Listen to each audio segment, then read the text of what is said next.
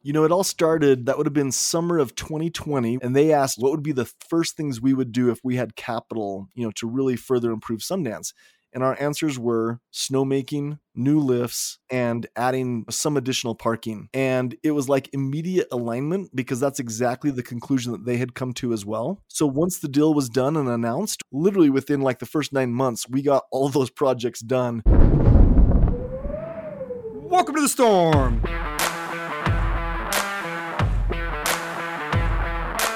I'm your host, Stuart Winchester, back out west today to one of the fastest changing ski areas in Powdertown.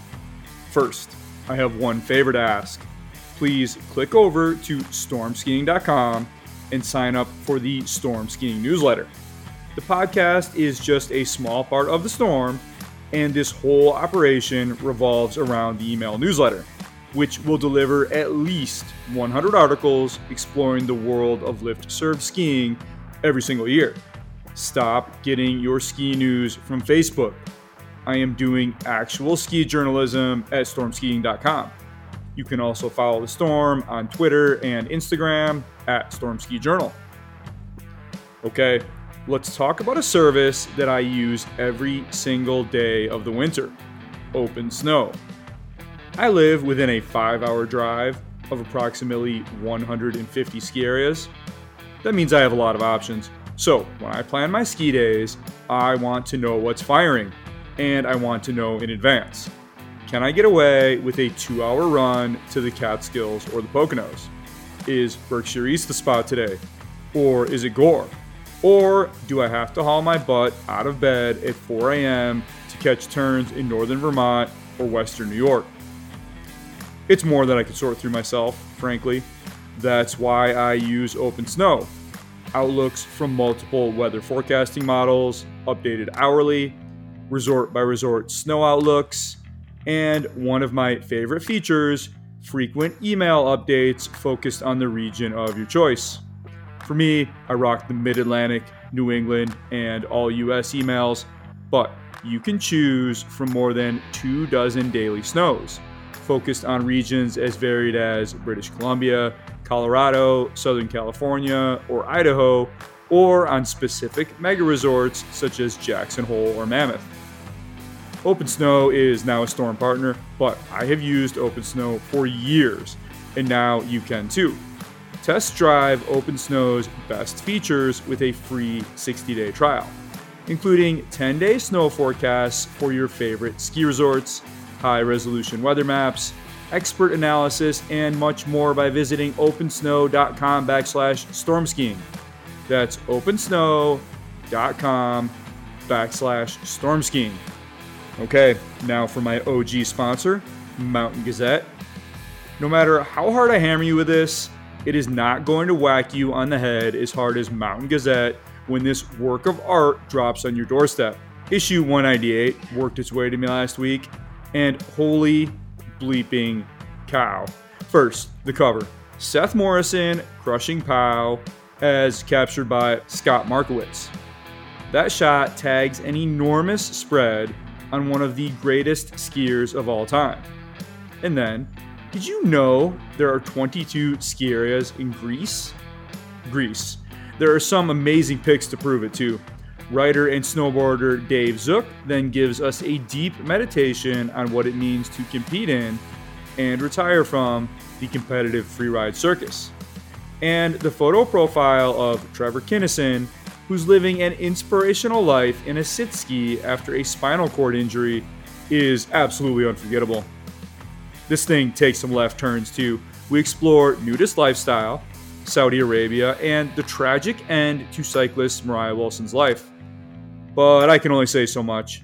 My man Mike Rogge, who had the vision to bring Mountain Gazette back from the dead two years ago, laid this out pretty bluntly in the latest issue when he said, quote, A firm belief developed for me recently. Folks need to see Mountain Gazette in real life. Then and only then do they get it. Look, that's real. This thing is incredible. It is the best outdoor print mag going and you can only get it by subscribing at mountaingazette.com. Mountain Gazette. When in doubt, go higher. Episode 105 Chad Linebaugh, President and General Manager of Sundance, Utah. Sundance is making moves. You might have this notion in your head of sleepy old Sundance, that smaller ski area parked down the road from the mighty Cottonwoods and Park City. But if you haven't been in a couple years, you will not recognize the joint. Last year, Sundance ripped that creaky old Ray's lift off the mountain and replaced it with two lifts, one of which is the mountain's first high speed quad.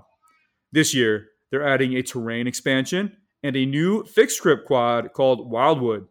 The resort also replaced the old Arrowhead lift with the Reds quad in 2016 and added a new frontside lift a decade ago. That means the only lift left on Sundance that's more than 10 years old is Flathead, and that one is on its way out too, as you will find out today. But lifts are just the beginning. Sundance, under new ownership, has ramped up snowmaking, expanded night skiing, and added parking, and there is a whole lot more ahead. Sundance skiers, you are going to love what you hear today. So let's do it. My guest today has been president and general manager of Sundance, Utah since 2006. Sundance offers more than 500 acres of skiing, served by nine lifts on a 2,150 foot vertical drop. The ski area averages 300 inches of snow per season. Chad Linebaugh is my guest. Chad, I'm fired up to talk Sundance today. Welcome to the storm. How are you doing out in Utah?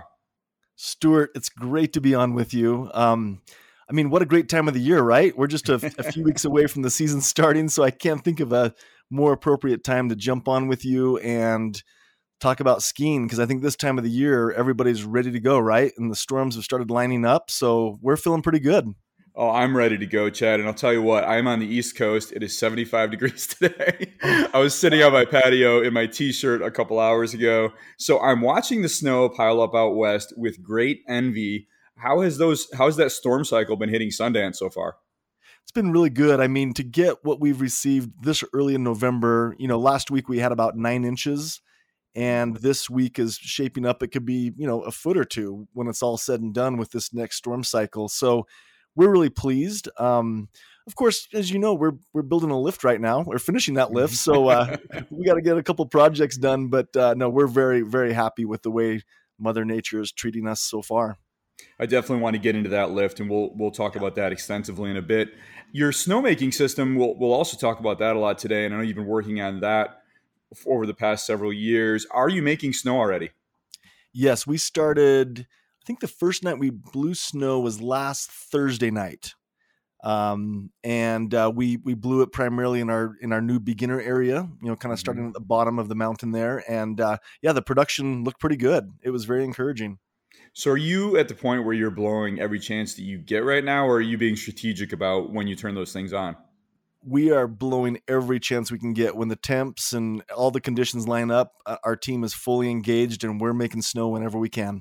Love that. Has anyone had a chance to sneak up and get some turns in yet? You have enough snow on the mountain to do that? No, no. Well, not you know. There probably was enough last week if somebody you know got really adventurous. I certainly haven't. I'm not aware that any of our team has. I think everyone's so busy with work right now. Mm-hmm. Um, we have not made any turns yet. What's the target opening day, Chad? December 9th. Nice. All right. Well, let's get into your tenure at Sundance here. So, as I mentioned in the intro, You've been at the mountain for 16 years. That's a really impressive run. Was the general manager president position your first job at the resort, or did you start and work your way up? Yeah, I actually started as a breakfast waiter in 1994. So I've wow. actually now been here at Sundance for 28 years. Amazing. You know, yeah, I was going to college and like most college students wanted to, you know, waiting tables was the best money. And I thought, hey, if I'm going to wait tables, why not do it at Sundance where I get a free season ski pass? and uh, it was kind of hard to get that first job as a waiter here. Those were very coveted jobs. And I won't go into the details on that, but I was fortunate to start as a breakfast waiter, work my way up. And then, you know, about the time I graduated college in business, I, I switched over and, and got into sales and marketing here at Sundance and eventually became the director of sales and marketing and really enjoyed you know that that world like that naturally is kind of who i am is more of a sales and marketing person and then you know, it's it's kind of a long story how it transitioned into uh, president and general manager. But as you said, that occurred in 2006, and it, it, well, it's kind of funny. It actually started as an interim role, and the mm-hmm. interim lasted about two years. And then it was like, all right, I think this is now a permanent role. now, now, it's been 16 years, and you know, just an, an amazing, amazing journey. Like I couldn't have scripted it better. Like I've just absolutely loved, you know, my my time and experience here, and and what it's taught me. It's just it's just really amazing. So, did you grow up in the area, Chad? Did you grow up skiing? Yeah, it's kind of a fun story. I, yeah, I grew up about 30 minutes from here at Sundance, a little town called Pleasant Grove. And, you know, my, my parents didn't ski. Um, my older brother had learned to ski just through a buddy. And so it was my older brother and cousin who first brought me here. I mean, I was probably in like fourth grade. So this would have been probably, you know, 1978, 1979. And the very first day I skied was right here at Sundance. Wow. And as most big brothers would do, you know, he took me right to the most aggressive run, back mountain, black diamond, and basically said, go. I, I remember, I actually remember like falling down and sitting there crying as I watched other people skiing by me. And, you know, so I had kind of a horrible introduction to skiing. It was not like, you know, Bunny Hill, here's an instructor. It was my older brother just saying, go. Uh, fortunately, it still gave me the bug, and I just stuck with it and just loved it. And so from that point on, I was I was a, a Utah skier, and I just love skiing a lot of the resorts here in Utah. Of course, Sundance, for for a variety of reasons, was always considered my home mountain, but I love skiing all the resorts here in Utah. So take us back here, Chad. That's really interesting. And Sundance has a really terrific, rich history, which we'll get into. Just take us back here for a moment. And I realize you were a little kid, but what do you remember about Sundance in the 1970s and 1980s? What was that ski area like back then? I'm really glad you brought that up because um, not just me, but Jamie Redford, who is Robert Redford's mm-hmm. son, mm-hmm. said this to me one time. He considers the 1970s as the golden era of Sundance. Um, you know, because Sundance started in 69. And so those first, you know, 10, 11 years were very instrumental, very raw, rugged, kind of the Wild West, not a lot of structure. A lot of people from Hollywood, you know, connected to Robert Redford were coming here. You know, so to your question, how did I view it? You know, here I am, this little kid, you know, how old was I? I don't know, eight, nine years old, skiing up here at Sundance, and I literally remember seeing Robert Redford, and I was like, "Wow, like that's that's a movie star, that's an actor." And then I would see other actors. I mean, like if you remember the TV show MASH, I remember mm-hmm. seeing the guy that played Radar on MASH, if you remember that show. I saw him here. I saw I saw I saw different TV stars as a young kid here and I'm like, this place is there's something special here, you know. It was you could just kind of feel this energy of this kind of down home local mountain but kind of infused with this Hollywood flair um and and just kind of like some really interesting people coming here. It was, it was a lot of fun. So Sundance is really interesting, and, and you really brought up a, a, unique dimension of the place.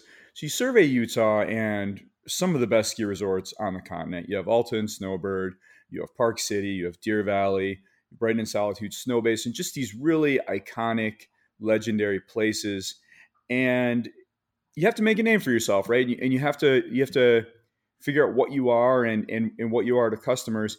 And Sundance has obviously something very special to offer. I think it's not always as obvious looking from the outside because Utah is so dominated by these huge players on these big passes.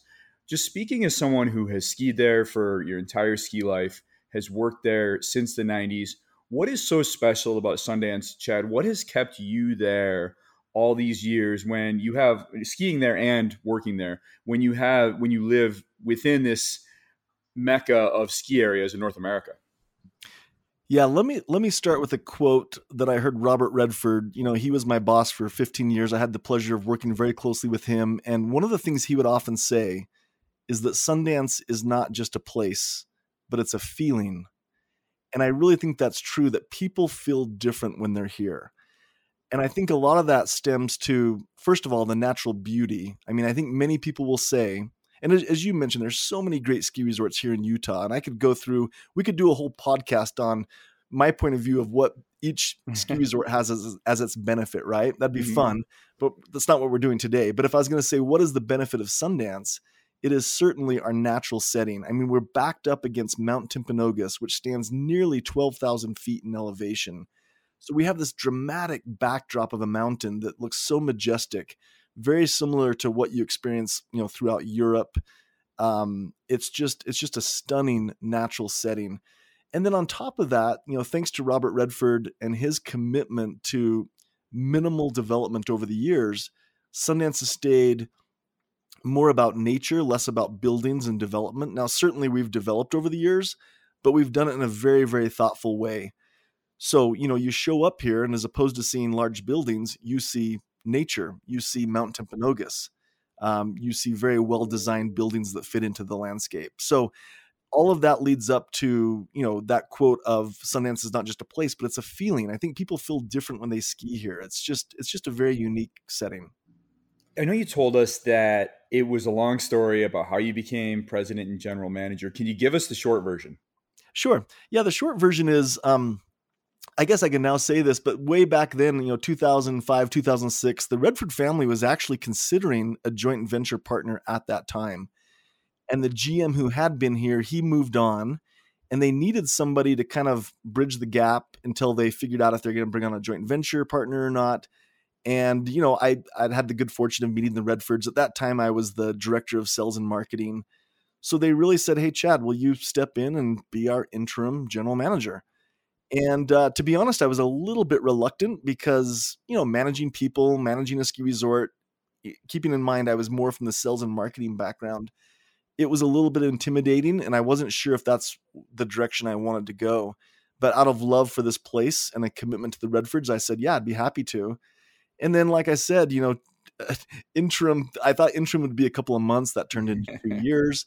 And then by that time, um, the idea of a joint venture partner, all that fell apart. And the Redfords really decided to continue on the journey as the sole owners.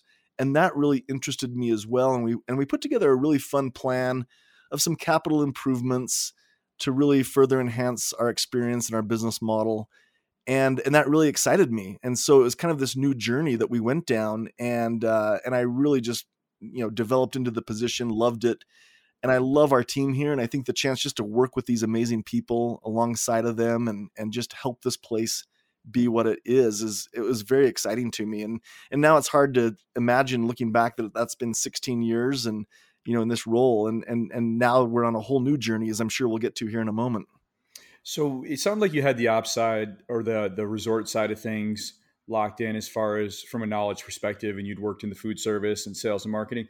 What was the learning curve right like on the mountain operations side and just eh, starting to work with lifts and grooming and snowmaking and terrain and and all these things that you have to worry about outside? What was that like and what was the crew like that was in place managing those things I actually just got chills when you asked me that question because I was thinking about, I mean, I am still learning. I mean, even though I've been in this role 16 years, I'm still learning the details of what you just described. And what's allowed me to be successful in my position is the fact that we have such veteran mountain operations managers. I mean, let me just give you an example. We've got a gentleman named Jerry Hill who has worked here since 1958. Amazing. As, as, far as we can tell, he's the longest tenured ski resort employee in the entire country. You know, he started working here at age 14. Um, I won't tell you his age today, but you can figure it out. And uh, he he he is still full time. He still oversees you know our mountain in many ways, the the grooming, the snowmaking, and and this guy is a legend. And he's just one of many. I mean, I could go down a long line of people who have been here as long as me, and in, in some cases longer than me and these people are the ones who really shape this mountain and and make it happen. So i've had the benefit of of truly learning from them over the years but i'm also grateful that we have experts in each of those areas. Wow 1958 so so let's get into the history here a little bit. Correct me if i'm wrong here chad but i believe that might take us into the Timphaven era which was the small ski area on the site of what is now Sundance or close to the site of what is now Sundance is that the case or or or, or am i is, how's my timeline there? What, yeah no I, I'm, I'm really impressed impressed with your research. You, have got it. Uh, Timphaven started in 1944 so just like a lot of the ski areas you know kind of a re- result of world war ii 10th mountain division a lot of those people coming back uh, a local family named the stewarts who had homesteaded this area and particularly particularly one of their sons named Ray Stewart, who said, "Hey, let's make this a commercial venture." And he bought an old Ford truck motor, built an early rope tow, and officially opened as Stewart, excuse me, as Timp Haven in uh, 1944. So it really operated as this local uh, ski area from then up until the 60s when when the Redford era came in. So let's talk about that. Robert Redford comes in in the 60s, changes the name to Sundance, modernizes it. Tell us about Mr. Redford and his vision for Sundance. Yeah, it's a really important part of the story. And I like to emphasize one thing that I think people probably misunderstand, which is Robert Redford bought this area before he was a major movie star, before he had the financial resources. I think people assume it's the other way around, right? He was a movie star, he probably had the money, and it was almost like, hey, here's a nice tax advantage, right? And that is not the case. Um, he officially bought it in 1968. And this was right about the same time he was auditioning to be in the film Butch Cassidy and, the Sundance Kid, which was his breakout role that then, of course, turned him into a, a mega movie star, right? With a lot of mm-hmm. success. But he committed to Sundance prior to that. And the reason he did was because the Stewart family, they were being approached by developers and Redford kept hearing stories that they were going to sell it to developers, and he was really concerned. And I'm sorry, I should back up first of all and tell you that he first of all bought two acres of land here in 1961. He and his wife did because his wife was from Provo, Utah, not far from here. And so they just bought two acres of land, built a small cabin. And then as time passed, like I said, you know, by the mid 60s, late 60s, he started hearing these rumors of the Stewarts selling so he literally went and knocked on their door one night, their cabin up here, and he said, Hey, if you're going to sell this land, I need to buy it. You know, and the reason he wanted to buy it was not from from necessarily a business perspective or to be in the ski industry. He bought it because he wanted to preserve the canyon and develop it in the right way. And so you're exactly right. So then 1969 it was officially, you know, the name was changed and Sundance of course being, you know, connected to the film Butch Cassidy and the Sundance Kid. Uh, I mean, it's kind of obvious to some, others don't quite understand that. And I'll also say, you know, Robert Redford, I don't know that he thought that was the best name initially. Um, yeah, he, I think he thought it was a little bit odd to name it, you know, after a character in a film, but uh, obviously it's an incredible name. It's made up an incredible brand.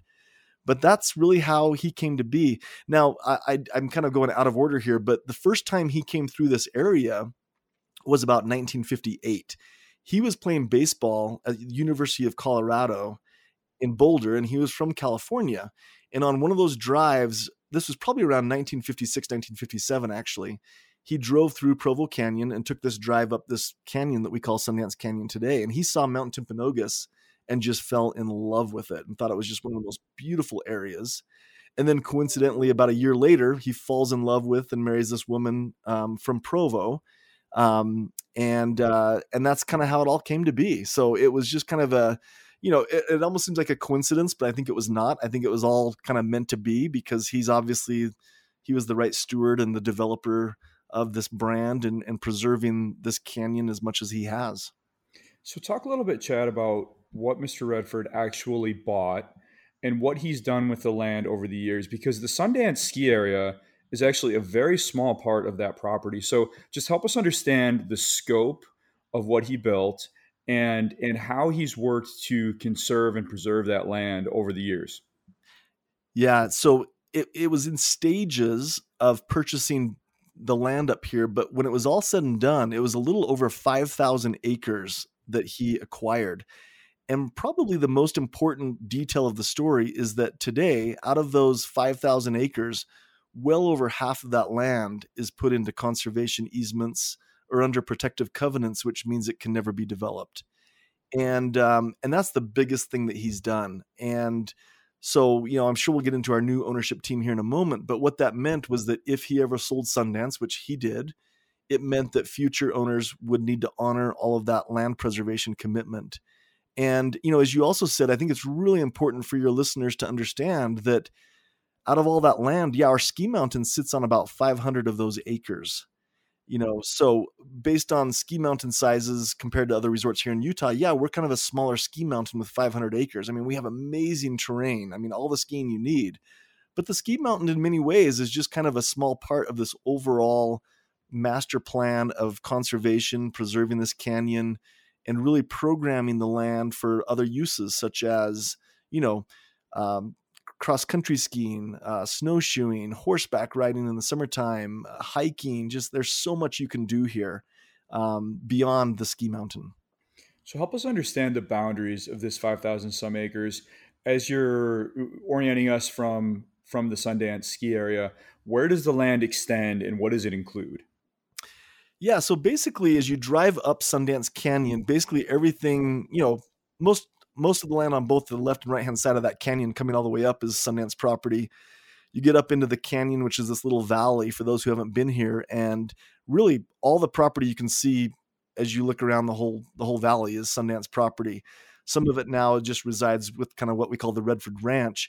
Um, now there's there's about 170 or so private lots that were subdivided prior to Redford even buying the land. So there's about 175 private homes within that, but you hardly even see those homes because again, they're all kind of built within the trees. So you're mostly seeing nature. And then maybe the most stunning thing is then on the other side, if you keep going up canyon past Sundance property, you then go right into national forest land. And then you have I don't know how many tens of thousands of acres of national forest land. So this whole area is really protected. I mean, it can never become what a lot of other ski areas have become. And I'm saying that in a good way, meaning it will always remain very nature based, very low development, and, and just not a lot other than you know maintaining the the beautiful landscape in the canyon. So talk real quick, Chad, about Robert Redford as a person. I think Hollywood stars especially have a mystique surrounding them and and people are very curious about their lives and who they really are as a person. And as you mentioned, you worked with him very closely for years and years. So, talk about Robert Redford and, and your relationship with him and what he's like as a person. Yeah, I'm happy to because he he truly is one of my heroes, one of my favorite people, one of my greatest mentors. He's I think the the, the qualities I would say he has first of all humility, uh, generosity, commitment, um, he what he's done with Sundance is truly a gift to everybody who comes here. I mean, he could have done so many other things. He he sacrificed so much of his financial resources, so much of his time to really make Sundance what it is today. And I hope and I believe that he got a lot in return just as far as, you know, his happiness of sharing Sundance with the world. But there are so many other ways he could have spent his time and his money and he always dedicated that to Sundance more than anything, uh, in my opinion. And and so much of what else he did in film and with the film festival and all the other Sundance entities, all of that was born out of this place. And an, another thing that he talks about is that you know great brands need to have a place, and he's always loved the fact that Sundance, you know, because there are a lot of other Sundance brands, as you know, the Sundance Film Festival, the Sundance Catalog, you know, Sundance TV but all these places kind of connect back to this place. Um, so I would just say he's a very committed man. Uh, and again, just someone who was willing to sacrifice a lot to allow others to benefit. Can you just talk quickly about the film festival, Chad? I think most people have heard of the Sundance Film Festival and, and are familiar with that, which which now actually takes place mostly in Park City. But just talk about that festival and how important it has been to the ski area over the years. It's pretty remarkable what it's done. And, you know, I've heard Redford tell this story that when they're trying to figure out what time of the year to, to do the festival, they thought, well, let's do it in winter just because that's kind of weird, right? You wouldn't expect to go to the mountains of Utah in the winter. Now, this right. is back in 1985, kind of before Utah was really on the map as a ski destination like it is today, you know? And so it was kind of a bizarre thing that they even chose to do it in, you know, the last part of January. But it you know pretty much from that first year it was very successful. I mean of course it's grown so much over the years but 1985 was the first year. It was always based in park city but here at sundance resort which we're 45 minutes from park city we have a screening room theater so we do screenings here as well as part of the festival.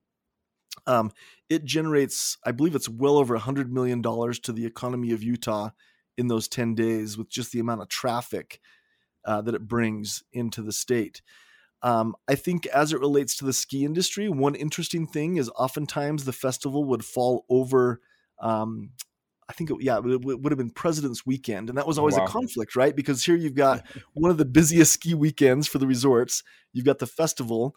And so, you know, maybe five or six years ago, the Sundance Institute, who manages the festival, worked very well with all the local ski resorts. And they decided to always move it enough so that the, the festival wouldn't fall over President's Weekend to kind of Nice. avoid that that conflict. Um, but yeah, I know all the resorts have benefited here from having that festival. It just brings so many people in. Um, the Utah Office of Tourism has always said that the Sundance Film Festival is the greatest marketing and advertising for the state of Utah.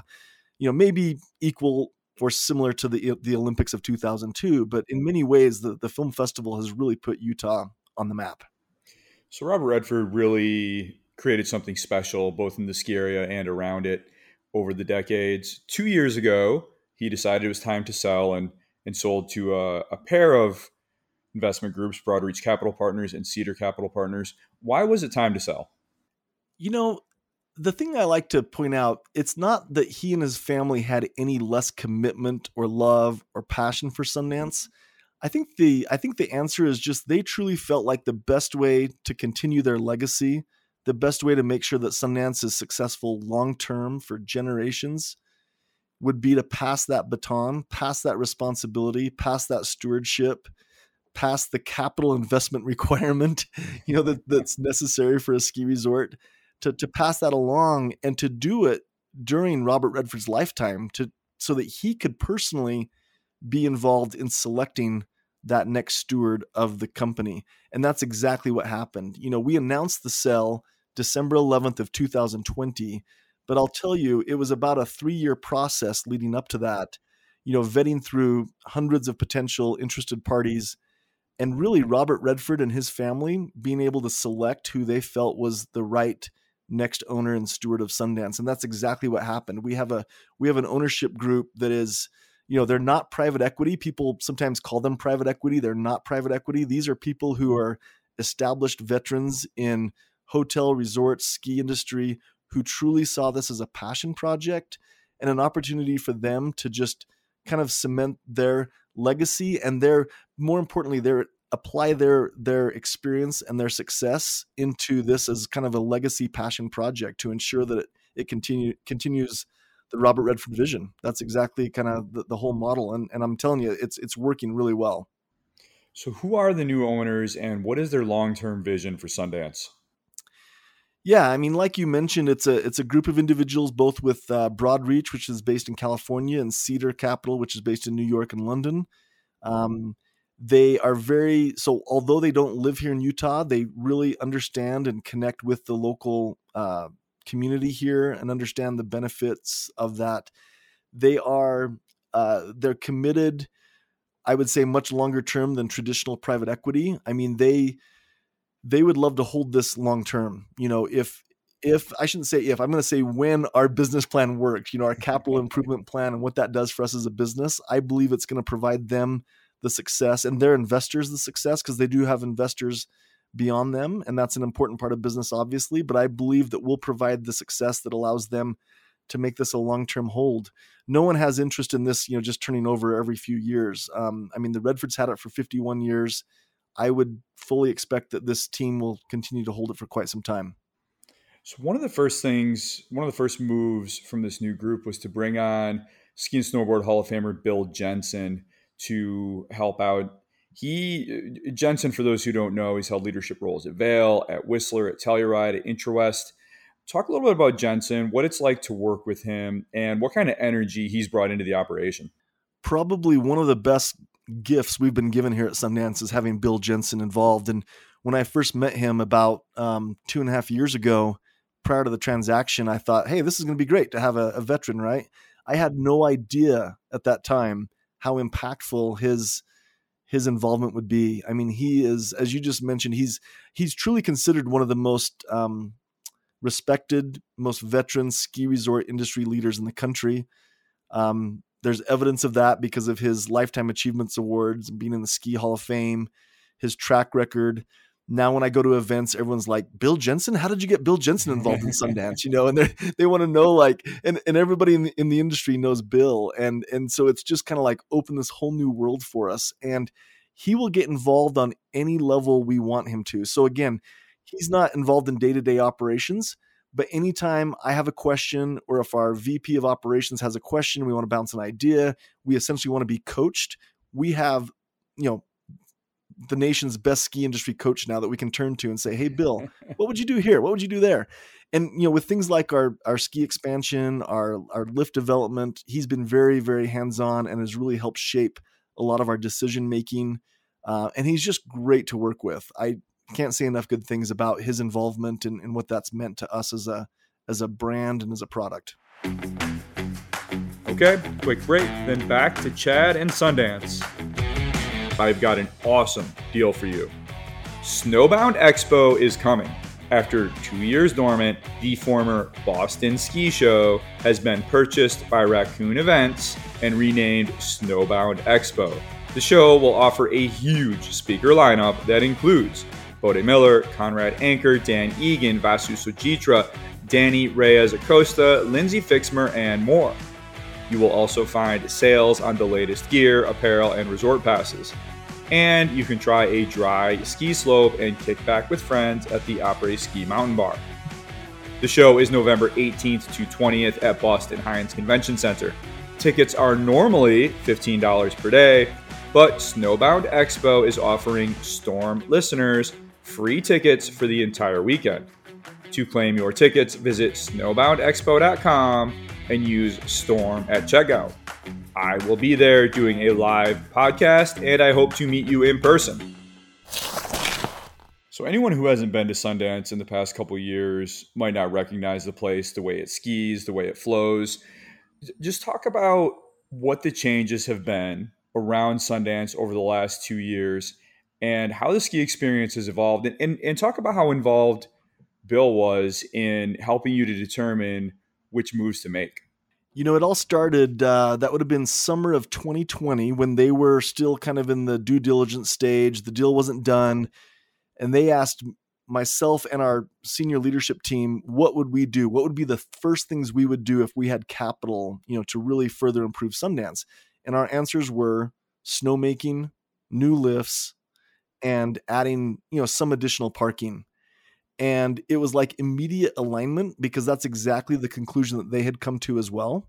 So once the deal was done and announced, we went on a very, very rapid plan and immediately, you know, committed with Doppelmayr to build two chairlifts that year. That would have been the year of 2021 and we've you know expanded and improved and updated our snowmaking system and we did add some ad- additional parking. So literally within like the first nine months we got all those projects done.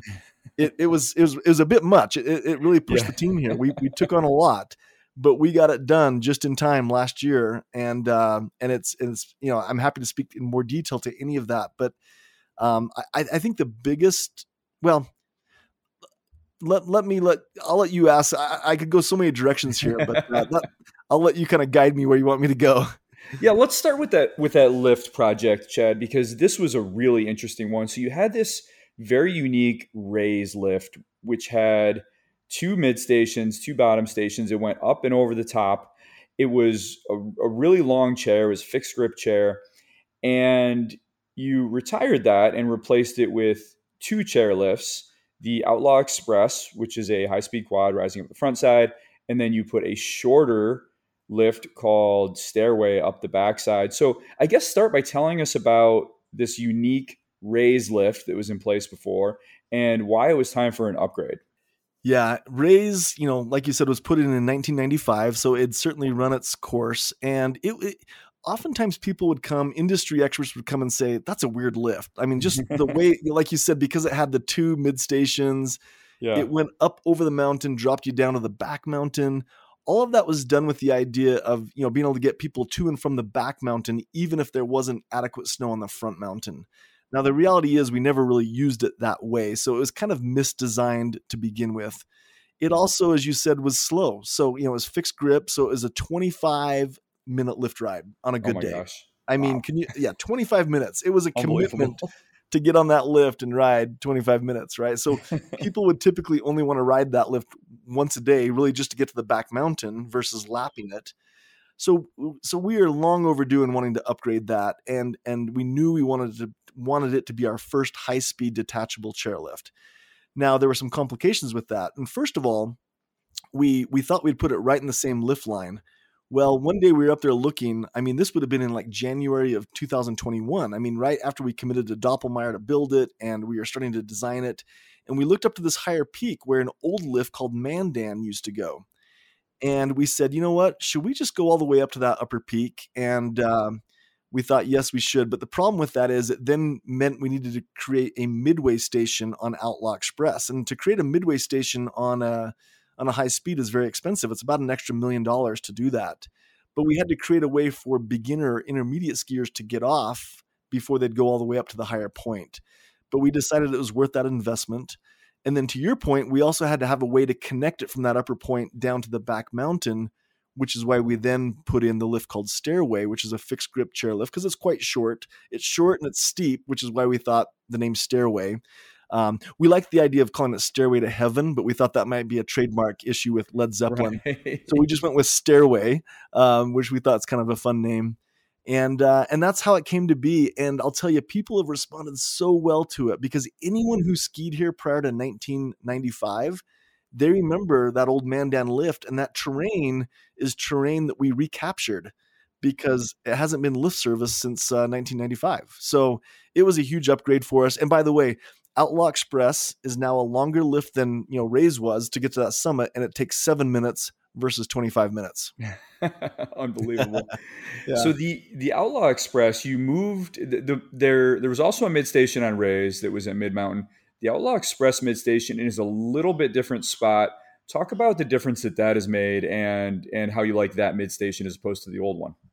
Yeah, we we actually thought through carefully um, how it could be most um, beginner friendly, and that's truly what made us put it there. It's in a spot where it has the you know the the best grade for a beginner skier. It's just easier for them to access the beginner runs from that area. So it was truly to say, hey, how do we improve that beginner skier experience? And so, you know, if you're a beginner skier, yeah, you're going to get off on that midway point, and if you're an intermediate expert, you're going to ride up to the top and access a whole other area of the mountain. So you also put stairway on a new line and that's landing lookers left of the old lift. It loads closer to Red's lift. Just talk about choosing the new alignment for Stairway and how happy you are with that. Yeah, that alignment had everything to just to do with the fact that we, we do so much business in the summertime of scenic mm-hmm. lift rides and our zip line. So we had to have a way to connect foot passengers all year round. And that's why uh, Stairway had to be aligned the way it was so that both of their top terminals are next to each other, Stairway and Outlaw Express. So if you're here in the summertime, you can you can ride a series of three chairlifts. That'd be Outlaw mm-hmm. Express, mm-hmm. Stairway, and then Red's lift. Oh, cool. Get all the way to the top of our back mountain, and that's where our zip tour experience starts, which we run that summer and fall. One of the you know one of the country's best zip tours. Not to mention we have the little restaurant called Bear Claws Cabin up there that we serve food all summer long as well. So, you know, we're one of those resorts that we do a lot of business in the summertime. And by the, having this lift alignment the way it is, we we can do a lot of um, uh, foot passengers. So really interesting that Outlaw was Sundance's first high speed lift. If you look at Red's, it has almost the same vertical rise as Outlaw. That was put in just in 2016. It's a fixed grip quad.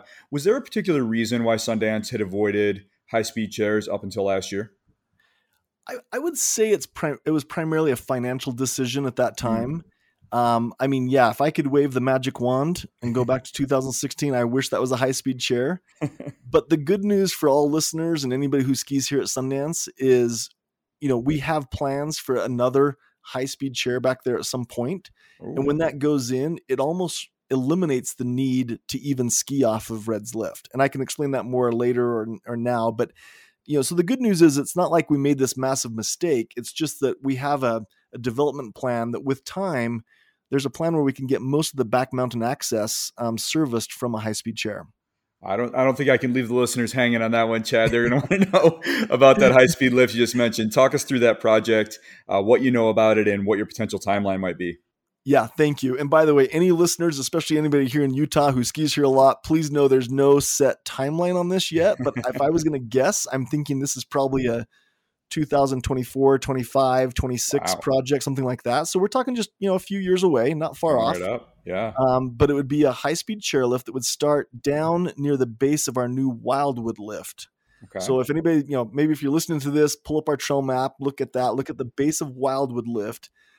The high speed chair would start there and then it would terminate, it'd go up over far east area and it would terminate at the top of Bishop's Bowl, right by Bear Claw's cabin. And what's amazing about that is you could basically ski the entire back mountain by just lapping that one high speed chairlift. And it would be a lot of vertical drop, it's a lot of acreage. It really allows people to lap ski in that far east area, which is some of our most expert advanced terrain. Um, it's pretty amazing. And then, whether you want me to touch on this now or later, but it does allow us to open more terrain as well. There is some additional land that we could open for skiing when and if that lift happens. Yeah, let's talk about it. What what kind of terrain? How much? Yeah, it's um again if you're if from if you're skiing down Bishop's Bowl, it'd be to the right hand side. There's another bowl that kind of goes over an edge there. Um, the locals call it Trailer Court Bowl because it ends up down at a well, it used to end up down at a trailer court in the canyon years ago. Okay. But we can capture that whole like top half or the two thirds of that bowl, and then people would traverse over on a on a cat track. And I don't remember the exact numbers, but it's it's substantial. I mean, it can add a few hundred acres of additional skiing when we do everything that we could do. You know, and the fact that we're 500 acres now, yeah, we could get pretty close to being an 800 acre, you know, mountain. That sounds incredible. So, what would the vertical rise on that lift be? Yeah, you know, that's a good question. I let's see here. I would I would um I'd have to do some quick well it'd be it'd be guessing. I I better not even say, but basically yeah, if you look at the elevation at the base of Wildwood, I'm gonna have to find that out now, Stuart. You got me wondering about that. But yeah, the base of uh, our new Wildwood up to the top of Bear Claw, um, whatever that difference is, but it's it's substantial. I mean, I, that's got to be a couple thousand feet. Right. Okay. Great. So would that replace Flathead then, Chad? That's the oldest lift you have on the mountain. In fact, the only lift that you have that's more than about 15 years old.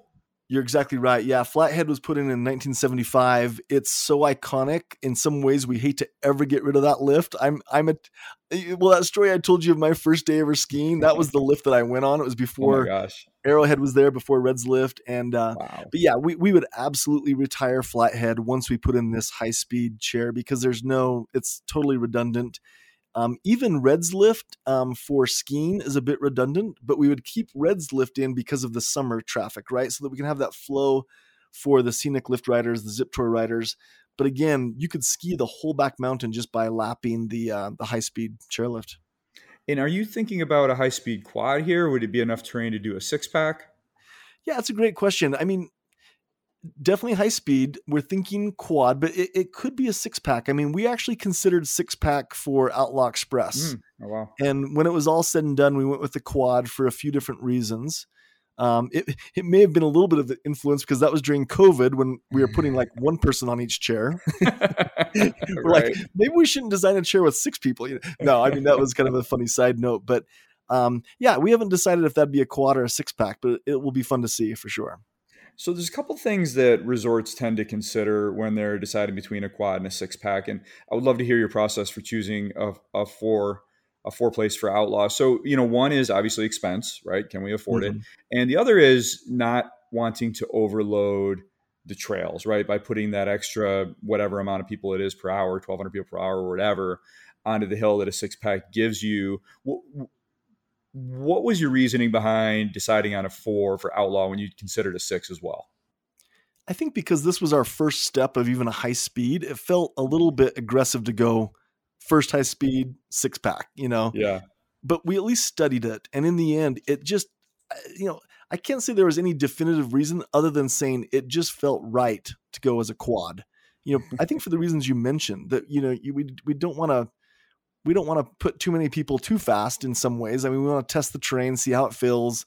Um, and again, I just I like six packs, but sometimes getting six on, I mean, it you know it can get a little clunky at times, right? I mean, it's uh, I think four is much more user friendly in a lot of ways. Um, I'm not anti six packs. I mean, I, they're great, but um, I think with Outlaw because it's right at our base area, um, you know, just the size of it, just yeah, I think there are a lot of things that went into that. But but we'll see with this you know, when we do the the high speed on the back mountain. Uh, it'll be fun to see what we what we end up deciding.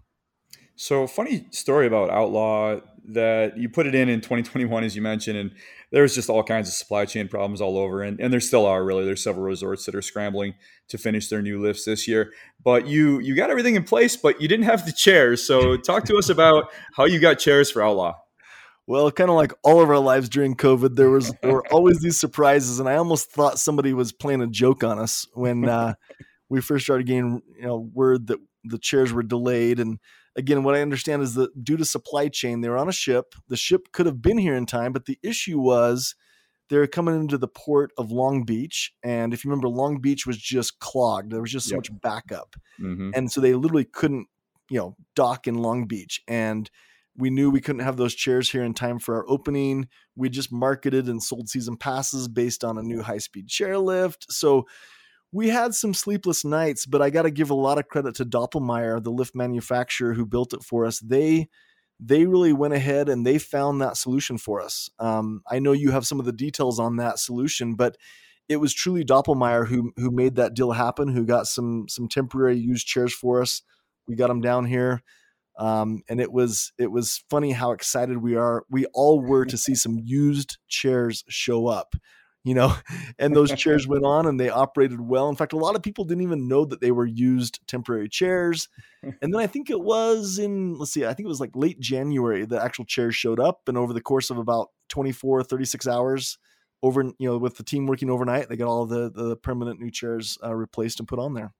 So the chairs came from Big Sky, owned by Boyne Resorts, and they're on their way to Sugarloaf in Maine, which is also owned by Boyne Resorts, and and they will go on the Swift Current Quad, which is being moved out there to serve Sugarloaf's new West Mountain, which uh, my East Coast listeners, including me, are super super excited about. So, um, so, so those those chairs will be the rare ones that ran on three different ski areas, which is pretty cool you know, Stuart, this is probably one of the reasons why you're so successful with your podcast. You do a lot of research and you know these things. I I didn't even know that. Um, I mean, that's incredible. What, a fun story. We should. I wish we could put like a little plaque that those chairs were at Sundance. Right? That'd be kind of fun. you know, Boyne might do that. They're they're pretty open to things like that. so, all right. So while we're on the subject of chair lifts, let's just talk about your other front side lift, which is Jake's. And there actually was a lift there for a long, long time called Navajo. And that was retired in 1995 when Ray's came online. And you brought it back. So, so talk about since you've been there for so long, talk about why Sundance removed Navajo and why ultimately it made sense to bring a lift back in that line called Jake's. Yeah, great question. And and um, Navajo. So when I started skiing here, and even in, when I started working here, it was up until 1995. There were two chairlifts on the front. There was Navajo and Mandan. And when when Ray's Lift went in, the idea was that Ray's Lift replaced both of those, even though we lost some of that terrain on the upper portion of Mandan. So there was no purpose to continue operating Navajo because everything from you know you could access all that terrain from Ray's Lift. So sadly, Navajo and Mandan went away and for a lot of years, we just had that one lift on the front mountain. And what started happening is as we got busier, had more demands for parking, we started creating a parking lot in the upper area. And we were shuttling all these people from the upper area down to the base to then get on Ray's Lift. And we thought, wow, if we could have a chair lift that would take off from that upper parking lot, that would be a lot more convenient for our guests. So that was the whole idea behind Jake's Lift and it's actually not the exact same lift line as Navajo. Navajo is quite a bit more to the right or to, to the north of that. Um, and and this is kind of a funny and and interesting Robert Redford story, which was the first plans for Jake's lift had it going kind of right up the middle of Maverick Ski Run, like just right up the middle. And me and others, we we hadn't even thought about how bad that was that it would go right up the middle of a ski run and we were showing the plans to Robert Redford, and he's like, guys, guys, guys, guys, you know, and he he took out a pen and he started drawing on the map. He's like, you need to move the lift to the left. And there hmm. was an old line. It was a, they, I think we call it the Palma line. It was an old Palma hmm. lift that was there, which would have been before. I mean, it was probably in the 50, 50s, 60s, certainly before I started skiing here. There was an hmm. older lift over on this far left side and there was still a clearing in the trees there and and that's what redford said he's like you got to put the lift over there and it made so much more sense versus putting it right in the middle of the ski run. So Um, so that's where where Jake's lift went, and you know our our skiers really have appreciated that. Um, it's a lot more convenient just taking off right there from the uh, upper parking lot. And that Navajo lift, it had a mid station kind of up in the mid mountain. Why did you decide, or did you consider putting a mid station in Jake's? And ultimately, why did you decide not to? Yeah, you know, Jake's actually has kind of a, I guess, an unusual mid station where it's a it's a mid station that you don't you can't unload, but you can load there. Uh, and the reason why is from Jake's lift, we have our terrain park, and a lot of the skiers and snowboarders will just lap that, and they can actually just kind of reload Jake's from there versus skiing to the bottom of it, which might sound kind of funny because you always want to ski longer, right? But that bottom part of Jake's lift, with the way it's configured right now, it actually crosses a, a road, which is not ideal. So people don't love to lap that over and over. So you can reload that and just ski kind of the upper three quarter, uh, probably the upper two thirds of Jake's lift. Now, one thing is we're actually next year going to do a road realignment so that that ski run doesn't cross that road, and then we can further improve oh, wow. the lower part of that ski run.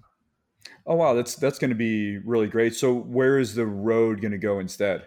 Yeah, it's kind of hard to des- describe without looking at a map, but basically when you come up to that upper lot, you take a right-hand turn to come into the parking lot, and if you keep going straight, there's a little ticket office, and the road will kind of continue right where that ticket office is, and it will hug more what I would call the right side or the north side of that parking lot, whereas currently it's on the left side or the south side. Um, so it's a big project, but we're scheduled to do that this next uh, this next spring, early summer. Nice. All right. Well, let's talk about snowmaking. Snowmaking is not necessarily a huge thing in Utah compared to some regions of the country, but that's really been a priority under these new owners. So, talk about your snowmaking system. How much the new owners have improved it over these past few years, and long term, just what are your plans for the system? Yeah, snowmaking, as you said, I mean, it's just become more and more critical. So the the big things we've done. The first thing was we built a 19 million gallon pond. Wow. And what's interesting, and I'm so glad that I can tell the story this way, which is 100% true, a lot of the experts who came in looked at it. Um, we, they said we had one of the most natural impressions to build a reservoir of anywhere they had seen. It's kind of mid mountain on the south side, kind of near where this new ski pod is, and it was this natural impress impression. So we didn't have to do much dirt work, excavation. We didn't have to build a dam or anything like that. But it's a pond that holds 19 million gallons of water, which is just incredible. Um, so that was the first thing. The other thing is our old system could pump about 800 gallons per minute. With our system now, after the, this year's updates as well as last year's updates, we can now do 3,000 gallons per minute capacity. Wow. Um, wow. So it's it's a substantial upgrade. It just gives us a lot of more horsepower, so that we can take advantage of those smaller snowmaking weather windows and just maximize our opportunities. Do you think you're going to stay focused on the lower mountain, or eventually are you're going to try to move that system up the mountain? Yeah, we will move it up the mountain. Um, as you just said, most of the snowmaking system now is all the front mountain. It's the new 40 acres that we're opening this year. Uh, and then the the upper back mountain, you know, which naturally gets more snow, but we certainly want to further expand the snowmaking um, in more areas up there too.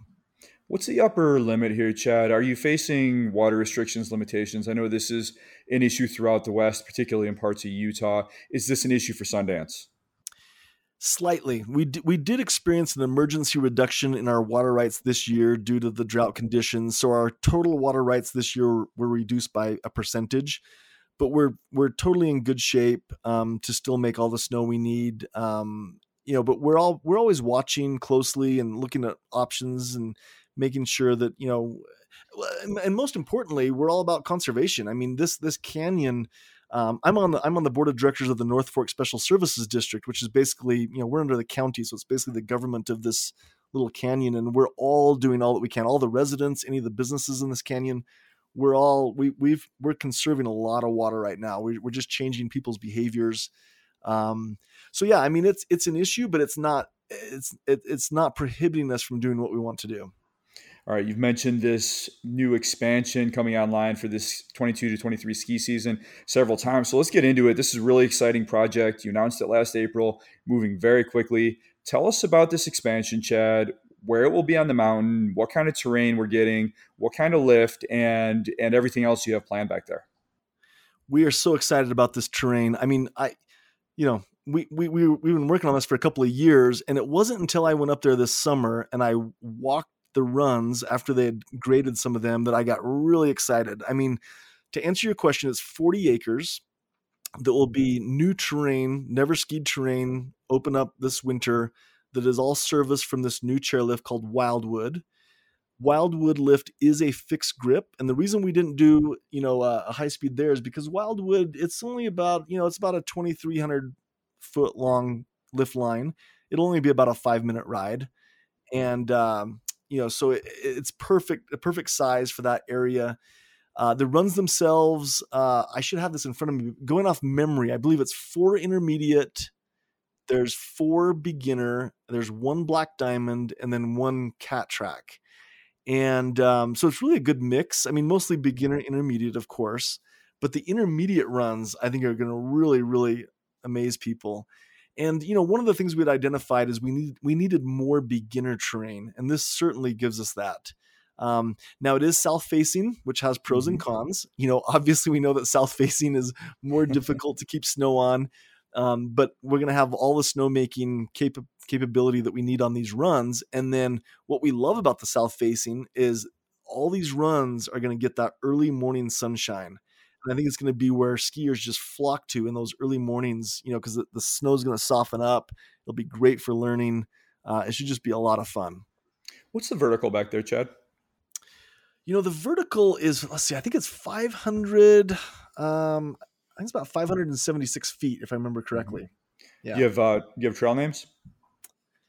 Yeah, we do. Yeah, we have some fun trail names. Um, just to share a few with you, uh, maybe some of the the more unique ones. Uh, the two kind of iconic intermediate runs. One is called Hot Bread, and the mm-hmm. other one's called Honey Butter. Nice. and people are like, why? Well, uh-huh. there was a tradition here in Sundance in the 70s and 80s where Sundance would serve this iconic thick sliced hot bread just layered with honey butter, right? And it was like people just loved it. And we haven't had it for a lot of years. And over the years, I've had so many people say to me, Chad, you got to bring back the hot bread and honey butter. Well, this year we're bringing it back in the form of two ski runs, but more importantly, in our in our skiers restaurant, we're going to serve hot bread and honey butter. Oh, so that's, that's kind of a fun a fun tie-in. Uh, another name would be uh, there's a run called Bluebird, which um, obviously we know Bluebird like Bluebird Ski Day, but we also have a partnership with the Bluebird Cafe in Nashville, Tennessee, which is a singer songwriters cafe, and we we bring a lot of their musicians out here in the summertime to perform under that name Bluebird. So that's kind of a fun name. Um, let's see, Sidewinder, Slingshot. Um, let's see. Uh, Draw. I mean, these are some of the names that we have. They're all on the website, but yeah, they're they're great. There's some fun names. Do you have an opening date scheduled?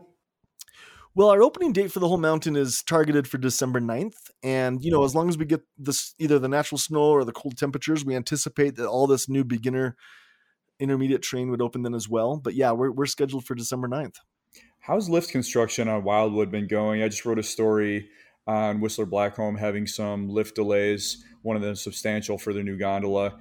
Uh, that's going to open probably toward the end of December, early January now. And a lot of folks have been having these supply chain issues. So, have you had any issues with that Wildwood lift? And, and we're, by the way, for anyone listening, we're rec- recording this on November 7th. So these things change rapidly. But just talk about that process and how it's been going this, so far. Yeah, relatively well. Uh, Doppelmayr is doing a great job. Initially, you know, the lift was scheduled to be done in October. Um, that got pushed into November, and and and, and we're okay. We'll be fine because again, our opening date's December 9th. Um, but Doppelmayr is fully committed that this lift will be fully running and commissioned to us by the end of November. Um, so yeah, we feel good about where we're at. It'll allow us to then get the snowmaking done, you know, pending the temperatures and the weather and so forth. But uh, here in a few weeks, it'll officially be um, handed over to us. So long term, Chad, you described that big expansion that you have coming up, and that sounds really exciting. Once you put that in place, will the mountain's potential development footprint, skiable footprint, be maxed out, just given where all the conservation easements are and your boundaries and everything else? Will that be the limit, or is there more room to expand into the future potentially? Yeah, I would say there's there's one additional area um, that's maybe not a lot of acreage, but it certainly would it would actually it's one area that could give us more elevation. It'd give us a higher top elevation. So if you're riding up uh, Red's Lift and you look to the right side, um, our property line goes up that final bowl a little ways, and we could put a lift up there. It I, I don't know. It's not as high of a priority as as this other lift I talked about, just because you know this it doesn't serve us a lot of terrain as far as acreage, but it would increase our top you know top elevation, which would be very nice, and it would be some really nice expert skiing. Do you know what the top elevation is over there? You know, it's funny you should ask. Uh, my wife and I went and hiked it um, just uh, about a month ago, and I actually took a, just using my app on my uh, on my phone, and I'm scrolling through my phone right now trying to find this so I don't misquote it. But um, I think it was about uh, I'm going off memory. Is is about another three or four hundred feet higher than the top now. Nice. Yeah. Nice. Yeah. All right, it'd be a nice little extension. Yeah. One thing I, I just want to go back to this one little detail you mentioned that the new lift would go up to where Bear Claw Cabin is. Beautiful views up there. It's a little bit of a rustic, uh, ru- rustic building without the sort of uh, you know modern amenities that the skiers may expect when there's something like that. Any plans to redo Bear Claw as part of that project? Bear Claw is definitely on our list of things we want to improve. It's a little bit further down right now. Just there's some complexities with water, wastewater up there. I mean, our, our bathroom facilities are something that we absolutely want to improve up there. We'd love to, you know, have a, a more expansive kitchen that allows us to do more with food and beverage. And just the footprint itself needs to be expanded and larger because on busy days it, it gets maxed out. So it's a it's a high priority, but it is down the list a little bit further. Um, I'm guessing that's out, you know, a few years but it's such an iconic location and it's one of the things robert redford was so passionate about that location that cabin and you know our new ownership team and all of us here we feel the same way we think it's just one of the the biggest charms of sundance is having a beer and nachos up at that bear claw cabin it's you know you cannot beat the views and the ambiance and just the feeling you get when you're up there So one really cool element of Sundance and what the new ownership group has been focused on is night skiing. Not super common in the West or in Utah, but you've actually enlarged that footprint. So talk about how you've enlarged that footprint and and what the potential is long term for night skiing at Sundance. Yeah, night skiing. Um, it's it's been such a, a a nice addition for us. You know, we brought that back in 2009, and um, the new lift did open up a little new terrain. I mean, it's not a lot of terrain, but it added a couple more runs for night skiing. The more important thing that we're doing with night skiing is that we're in the process of upgrading all of our lighting from the traditional older system um, that was kind of the metal halide lights and updating all of those to LED lights, which of course are much more efficient. They're much, you know, just better for skiing, everything. It's just better all around. And so by next summer, we hope to have all of those lights switched over. I mean, right now, I don't even want to say a percentage, but I'm guessing we're like 70, 70 or 80% are switched over. But by next summer, we'll have 100% switched over. And I think the, you know, one of the ways to your question, how could we, you know, further grow night skiing? It's probably more on the nights we do it. You know, right now we're doing Monday, Wednesday, Friday, Saturday, and we're starting to get a lot of demand. That was one of the things during COVID that did very, very well. So we could always look at adding more nights too. All right, let's walk off today, Chad, with a discussion on passes. One of the things we've seen, particularly around the West, is these reciprocal partnerships where ski, season pass holders at your ski area will get three days at the ski area next door and vice versa. So you have an interesting group of partners. You have Ski Cooper and Snow King, and you also have Mountain Capital Partners, which owns a whole bunch of ski areas. They just bought another one, Willamette Pass, up in Oregon. Talk about these partnerships and, and how they come together and how important they are to your pass holders. Yeah, we, we feel like these relationships add value certainly to our season pass holders. Um, we th- we think it's a great value add. We don't necessarily think it's critical, but we think it's a nice value add. And and it's interesting. The way it all started was first of all with Brian Head Resort in southern Utah, and that was before they were owned by Mountain Capital Partners. And we just identified Brian Head, and if, if I remember right, I think we reached out to them and we just said, hey, what if we did, did a reciprocal, right? Because their market is a lot of people from Las Vegas who drive up to Brian Head. Our mar- market is more the Wasatch Front here in Utah, so it was a nice way to kind of introduce each other's you know customers to the other mountain. So it started with Brian Head, and then after a few years, you know, Mountain Capital purchased Brian Head, and so then they wanted to add in some of the other resorts, and we said sure. Um, and then there's been some other one-offs, like you mentioned with Snow King, and we we even have Silverton. Um, but you know, we're not gonna we're not gonna keep growing it. I mean, I think it's you know we've had others reach out. Ski Cooper reached out recently, and you know we're happy to add some here and there. But um, you know, I don't think we'll go much further than much further than we are now. So the Indy Pass is entering its fourth season. This is an interesting product because you would actually get a payout from Indy Pass for each redemption. Have you considered joining the Indy Pass? I'm sure it's a great program. Um, we haven't seriously considered it, and I think primarily because you know we have the good fortune of such a strong season pass uh, following right here along the Wasatch Front of Utah, and you know it's not to say that we wouldn't, but it just hasn't been part of our strategy up to this point. All right, Chad. Well, I really appreciate your time today. I'm really excited about this expansion and and uh, and all the things you have ahead. I mean, the, what you laid out today is uh, is really a mountain in motion, and hoping to get out there and check it out for myself once you once you crack open this new expansion. So, thank you very much for your time, and I hope the snow just keeps coming and coming till spring. Well, thank you, Stuart. I hope you'll come and ski with me this winter. Will you do that? I would love to. Yeah, count on. All right, let's make it happen. Let's do it. Thanks, Chad.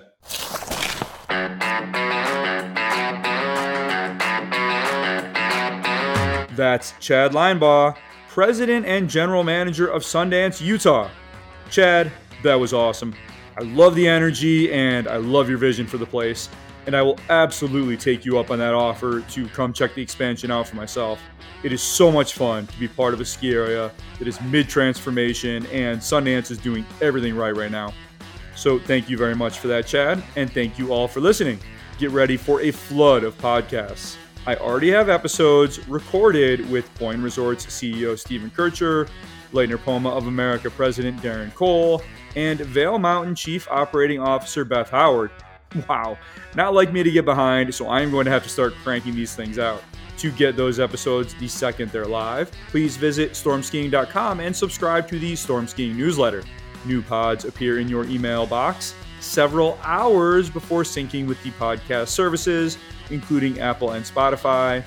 There are free and paid tiers of the newsletter, and paid subscribers do receive podcasts three days before everyone else.